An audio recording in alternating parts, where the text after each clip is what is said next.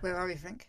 We're at my house, two minutes away from a surf beach in Victoria. Yeah, it's a really cool 70s style beach house. Lots of wood panelling, Yeah.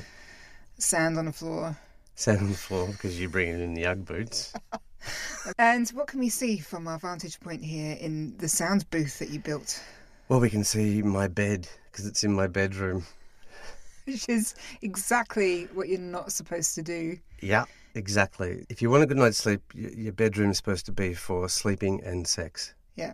Yeah. I'm actually sleeping all right at the moment, but we have both had problems in the past. So we thought we'd kick off with an episode on that. I sleep better when you're around. As as I do too. Yeah, yeah. But if I'm on my own, I might do something like watch some ASMR videos on YouTube to try and get to that sleepy state. And do you want to explain what they are? Because I had no idea what they were until I keep saw. coming in and going, what's she looking at? um, yeah, so it's autonomous sensory meridian response designed to really relax you. Supposedly it gives you a tingling from your head down.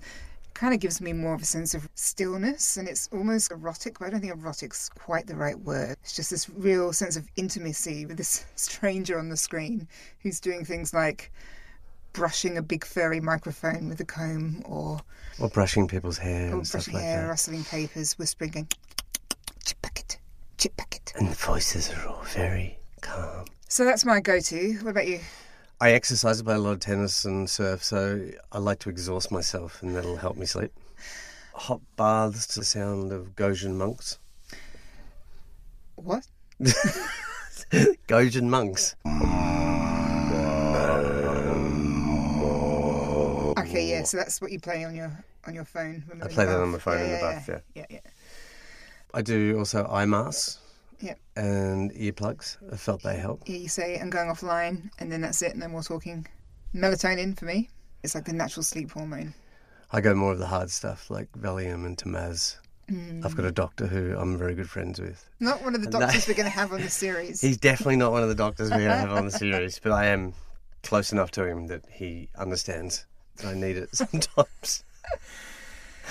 Sex is supposed to be very good for going to sleep after an orgasm. I also do visualizations, like kicking the winning goal for the Melbourne Football Club. It works.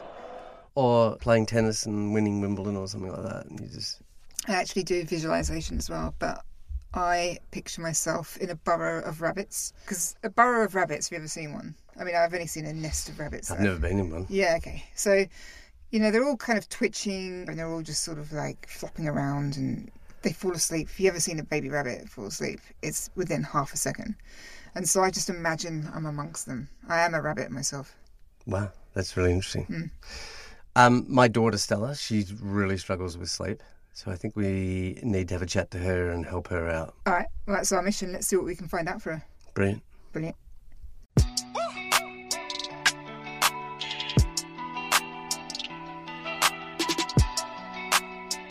You're listening to Spirit Levels. It's the podcast that pressure tests the wellness industry. I'm actor and filmmaker Frank McGree, and every week with my partner, journalist Jenny Valentish, we'll immerse ourselves in wellness practices from the pseudo to the sensible, and we'll thrash out the benefits. You've landed on episode one about sleep, or more importantly, how to get a better night's sleep. What else are we going to do in the future episodes, Jenny? You're going to be making me swim in very cold water. Yeah, we're going to be going to Iceland, and you're going to be getting into the water, which is going to be two degrees. We're going to do peptides. The injectable anti-aging drugs that Yeah. footballers take and then get told off for. Yeah, and I'm going to take them for my hip injury. Hmm? I'm going to get my yoni mapped, or it might be yoni, I'm not even sure. So I certainly don't know what mapping is. Oh, I presume it's a woman, yeah. And It better be a woman. I think there's obviously an internal examination, and then there might be a sketch pad where they sort of draw out the interior terrain. Of your vagina. I think so.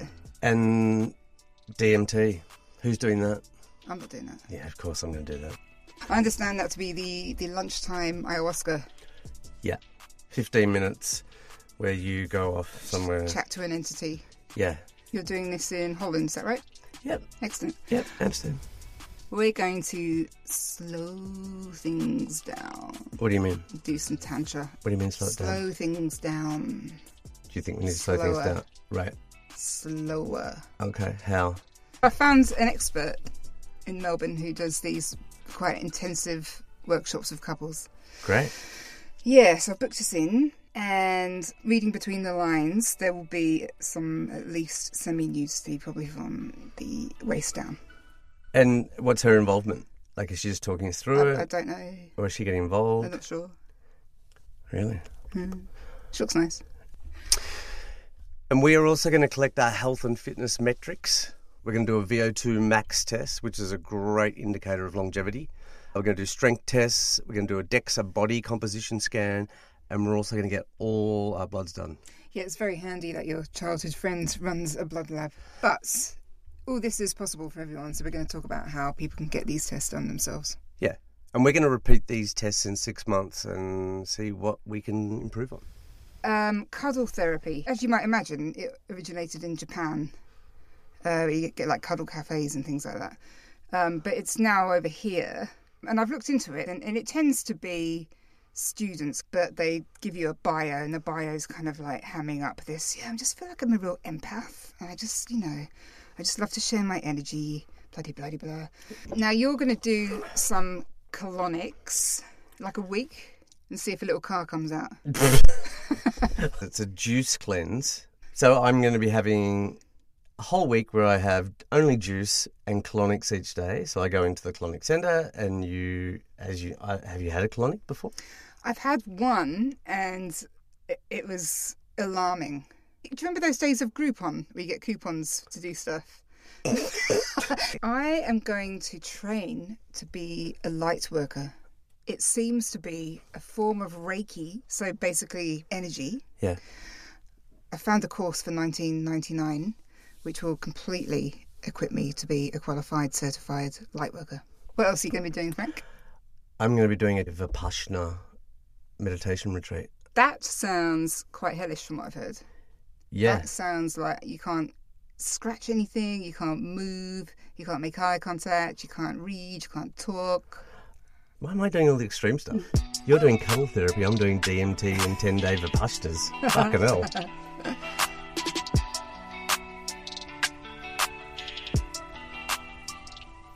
Hey, sweetie, Yes, darling. I've got some exciting news. You know, we wanted to come up with some plan to help Stella with her insomnia. Yes. Well, I have thought of the most perfect guest to help us with that ever. And who's the guest? Okay, so his name's Mike Toner, and he is the boss man of this Melbourne touring agency called Thick as Thieves. And he really suffered from insomnia for a, a long time. And he has agreed to come on our podcast and give us his tips. Isn't Brilliant. fucking amazing. How do you know him? Um, I told you about him, I reckon. No, I don't remember you telling me about him. Yeah, Have you, t- have you told me about this guy, have you? yeah. I, s- I said during the pandemic, before we met, Yeah. there's a guy, you know, just saw for a bit. Oh, and this is him? Yeah, Mike Toner. yeah. Hmm. So he's agreed to be our guest. Right. Until he suffered from sleep Yeah. deprivation while he was going out with you. This will be interesting, won't it? Yeah. Hmm. Cool. So we're going to talk to him at 11 o'clock tomorrow. Brilliant. Brilliant.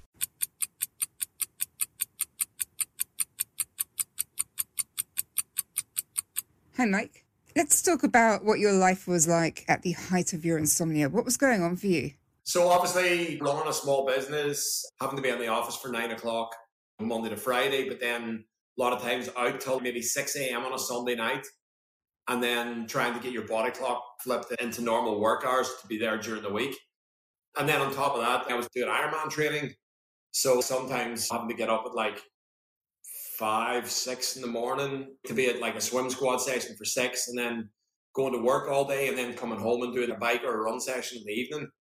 So I would be quite exhausted at night and I would fall asleep at like 10, 30, 11, but then I would always wake up at like 2, 2.30 and I'd be awake till 4.30 or possibly 5 and I'd just be starting to fall asleep again, but then I'd have to like get up and go training or else, and then I'd just caffeine myself to the max and get myself to work. And a lot of times in the afternoon, I would have a big crash. Sometimes it would be like jet lag where I'd have to leave the office and go home and sleep for an hour. So you were just constantly chasing your tail, constantly feeling exhausted. I've always been pretty good with my mental health, but when you wake up like two in the morning, it was just this constant cloud that was hanging over my head. Yeah, right. So how did you go about trying to fix it? I thought it was something physical, you know, got my bloods done, all that. Went and did a sleep study at the Epworth Hospital. Bizarrely, when I went to get the sleep study done, I actually had a really good night's sleep. So they were just like, oh, there's nothing really wrong with you, you know. I remember you got into things like the Oura ring and the Dreem headband, so things that can measure your metrics. Yeah. So then I went down the, the road of wearable tech. I was wearing the Oura ring. This guy I follow, Siim Land, who's like a, a health podcaster, he wears it. It's Dave Asprey is one of the um, founders and one of the original backers of it. So he pushes it a lot, obviously, but he's got an incentive to, to push it because, you know, he's financially involved in the product. There's this incredible YouTube channel that this guy um, has. He's called the Quantified Scientist. And he's a doctor that works in a sleep lab in Austria. And he's got a pro- professional sleep polysomnograph. As all these gadgets come to market, like Fitbits and Garmin's and all these headbands and everything, he takes them home and he wears them for 30 days with a sleep polysomnograph and plots the data and is able to tell you which one is best. And this headband called the Dreem Headband proved to be like within 1% accuracy of the professional sleep polysomnograph. The headband was about $700. But the headband became so popular and so efficient that they've actually, they're not selling it to retail customers anymore. They were amazing because not only did it measure your sleep, it had this little vibration thing built into it where it detected when you were in a deep level of sleep and then it sent these frequencies out that kept you in a deeper sleep than what you would normally be. So it, was incredible. But it was good because when I knew Mayans was coming to the end of its life, I bought I've got like a Garmin watch and I um, I started wearing the Garmin along with it. And what I realized with the Garmin was the Garmin was massively underreporting and constantly telling me I was having 90% light sleep when I actually, the Dreem was telling me I was probably having 60% light sleep, 20% deep, and 20% REM, which is kind of roughly what you're supposed to get. It's supposed to be 30, 30, 30. And the Oura ring was telling me I was getting four hours sleep, and the headband was telling me I was getting six and a half. And I wrote to Oura, and I was like, guys, you're way off the mark here. I want my money back. And in fairness to Oura, they refunded me my money. If you actually see, oh my God, that's only two and a half hours, yeah. you get even more stressed. Exactly. Mike, do you feel like your sauna helps your sleep? Frank, you know what? Like, I would say I haven't noticed any difference, and it's something that I've tried to be aware of. What about the other extreme, coldness? Because I remember there was a gadget you were using called the ChiliPad. Yeah, yeah. Well, my partner's absolutely banned it from my bed at the minute, but um, yeah, I was using the ChiliPad last year, so it's like a mattress topper you just put on the bed, and then there's this pipe that comes out and it's connected to this box, and the box cools the water to two or three degrees, and then it sends it up through like pipes. I wouldn't say again that I noticed any particular difference. I think at the time when I was trying all this stuff, I was prepared to try anything to try and help my sleep. It, like every little bit matters, you know, whether it's diet or these type of like things that you lie on or a sauna personal tech. Yeah, yeah. How much do you reckon you've spent all up in this endeavor? Uh, two Dreems, Garmin, a couple of Oura rings, sleep study, seven grand, maybe, maybe more, seven to ten. I mean, probably there's probably things I'm forgetting, but yeah, you know, sleep's supposed to be the number one pillar of health. So what price do you put on it? You know, like, and and I actually since I've done the CBT course, that was just like an absolute game changer. Oh, yeah. So tell us about that. During COVID, I'm quite good friends with my GP, and he said to me, Mike, I honestly think that your sleep problems are stemming from your lifestyle and also your rhythm, you know, constantly up till six on a Sunday night and then trying to flip into this other schedule during the week. So he said, We're in lockdown now. You're not going to be out late for the next three months. I want you to try this cognitive behavioral therapy course. And that absolutely changed my life. He said the issue that most people have with sleep is that everybody wants a silver bullet. They think it's something that you're going to like fix right away. But the reality is, a problem that's taken 10 to 12 years to develop is not going to get fixed overnight. So he said, if you give this two to three months, I would be pretty confident that you're going to get a result out of it. And the main component uh, with the cognitive behavioral therapy course, it had a list of priorities and what you must adhere to first. But the number one priority is you had to get up at the exact same time every morning for three months. Like, no, doesn't matter what time you go to bed. Then number two was your bed was only for sleep or sex. So you never get into bed unless you're actually tired. And then all the things then you already know, no screens after 9, 10 p.m. It had me doing things like changing the light bulbs in my house. So I've got complete blackout blinds now, and I've got like a red light bulb in my bathroom, so there's no blue light if I go to the toilet in the middle of the night. If I would turn on a white light, it would actually instinctively wake me up and I wouldn't be able to get back to sleep. So once I got on that program, for about the first two weeks, I had a very similar sleep pattern to what I had going into it, which was I was getting this block of like maybe three hours and then I'd be awake. But the difference was when I was awake, I was getting out of bed, I was going on my couch, reading and or meditating. Over a period of, I think after about a week and a half, two weeks, the, the gap between when I was waking up and when I was feeling tired and needing to go back to bed started to very slowly decrease. And then I, I remember so clearly the first night when I actually slept right through the night. It's gotten to a stage now where most nights I get six and a half hours. For some reason, I always have still one night where I'll wake up in the middle of the night and have a shit sleep, but I just ignore it. There's no point pondering on it.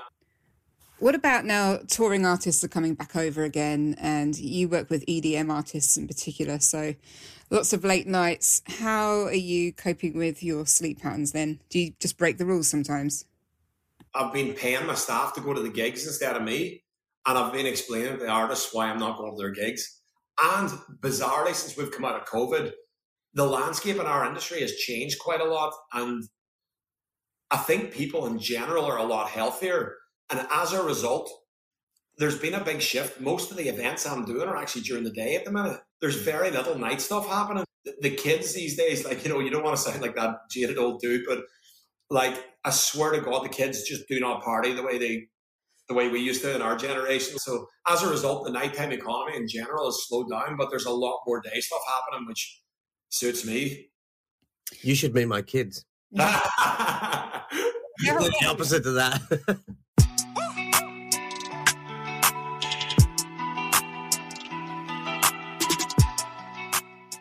okay, I'm here with Stella, my 21 year old daughter.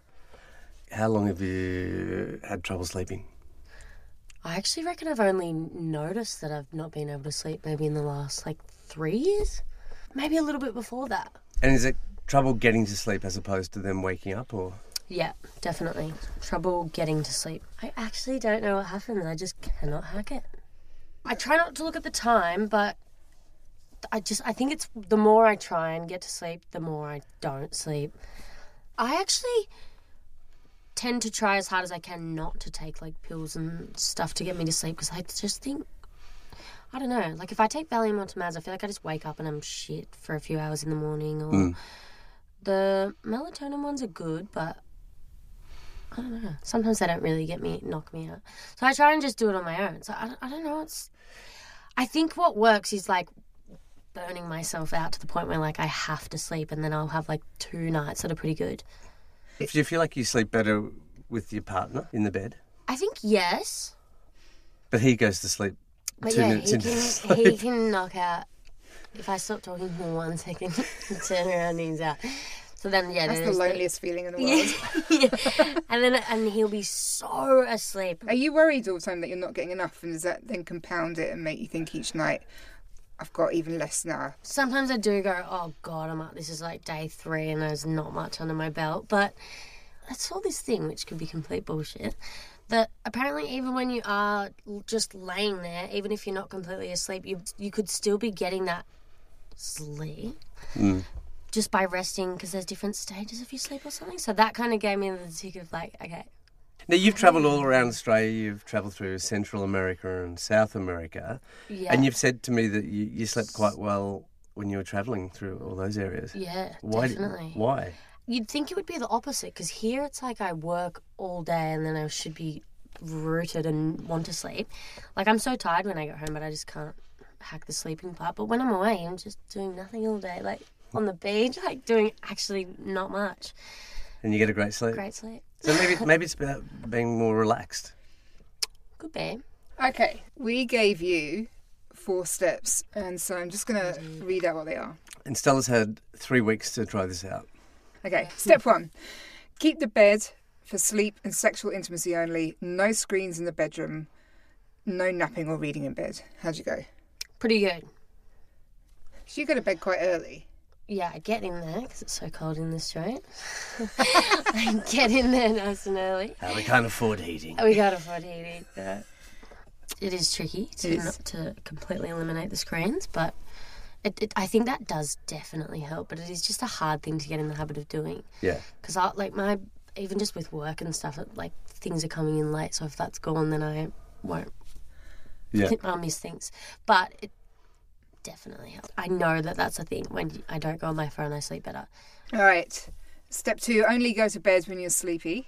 You can instead read, meditate, or do a gratitude journal in another room. Did you do a gratitude journal in another room? I did. I started a gratitude. Journal. Did journal.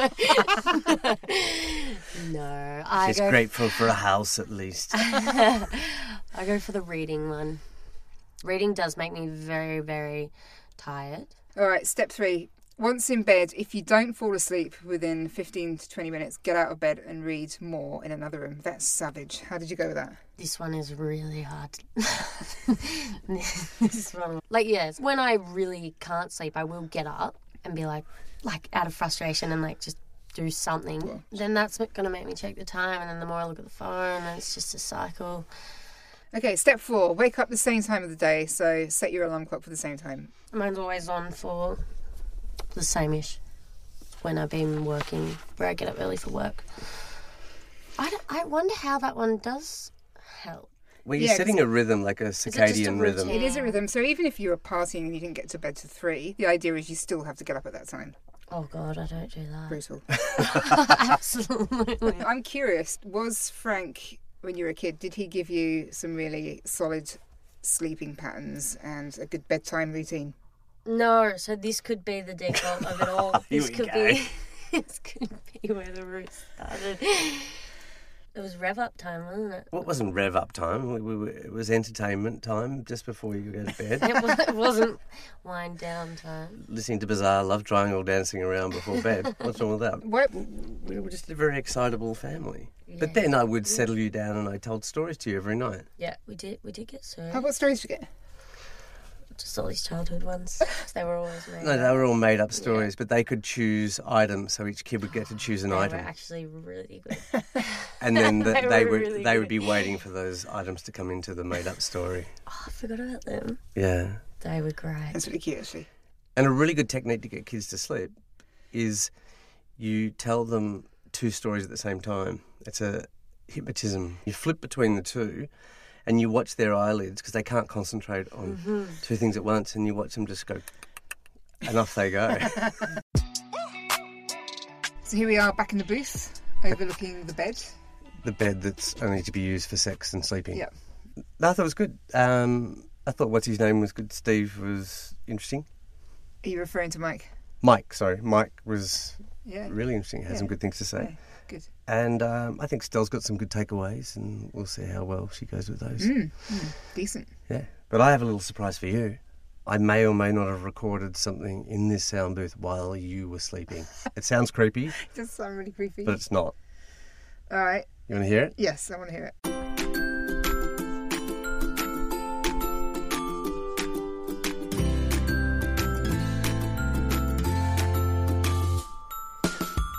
It was Thumper's favourite time of the year. It was spring. And today he was going to go to the edge of the forest. There was one house in particular that had caught his attention last spring. What was behind that big white fence? Thumper looked around to see if anyone was watching, and then he started digging. It was a beautiful yard with magnificent gardens. Then he noticed a cat staring straight at him. It was a bluish colour and quite thin. They exchanged names, and her name was Min. And then Thumper asked Min what sort of cat she was. Min replied, I'm a blue point Siamese. And then she casually walked off, wishing Thumper a good day. All of a sudden, he saw a white thing move quickly in a nearby cage. It was the most magnificent thing he had ever seen. A snow white rabbit with pink eyes, a pink nose, and slender tall ears. The little rabbit had not seen Thumper and was now eating some lettuce. All of a sudden, the back door burst open and a young girl came bounding over to the cage. Come here, Jenny! she yelled, running up to the open cage door. Jenny. What a lovely name, thought Thumper.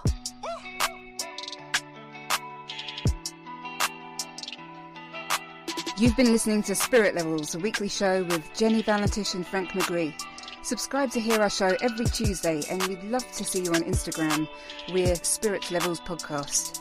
And TikTok, where we're Spirit Levels. See you next week.